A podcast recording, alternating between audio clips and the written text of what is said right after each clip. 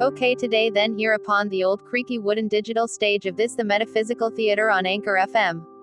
There can be no and there is no scholarly consensus regarding which English poets or poems fit within the metaphysical genre.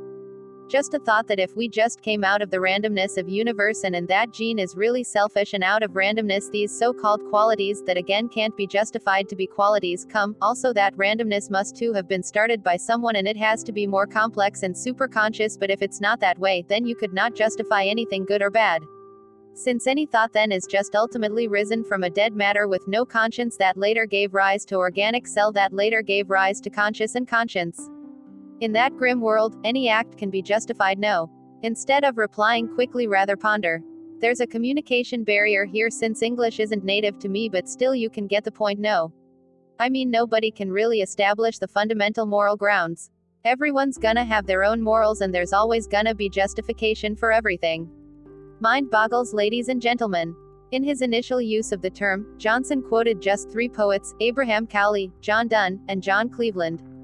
Colin Burrow later singled out John Donne, George Herbert, Henry Vaughan, Andrew Marvell, and Richard Crashaw as central figures, while naming many more, all are part of whose work has been identified as sharing its characteristics.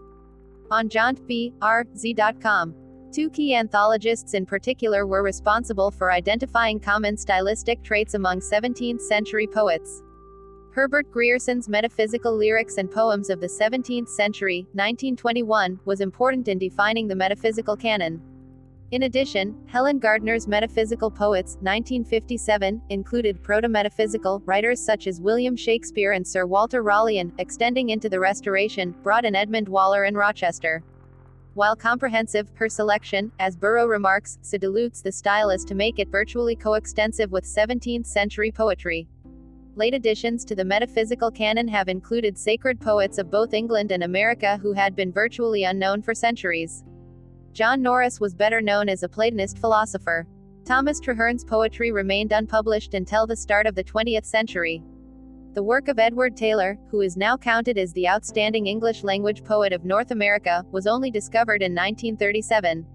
The Metaphysical Theater podcast is an extensive immersion into the secret language of God, metaphysical poetry. Thank you so very much. The Metaphysical Theater on Anchor FM.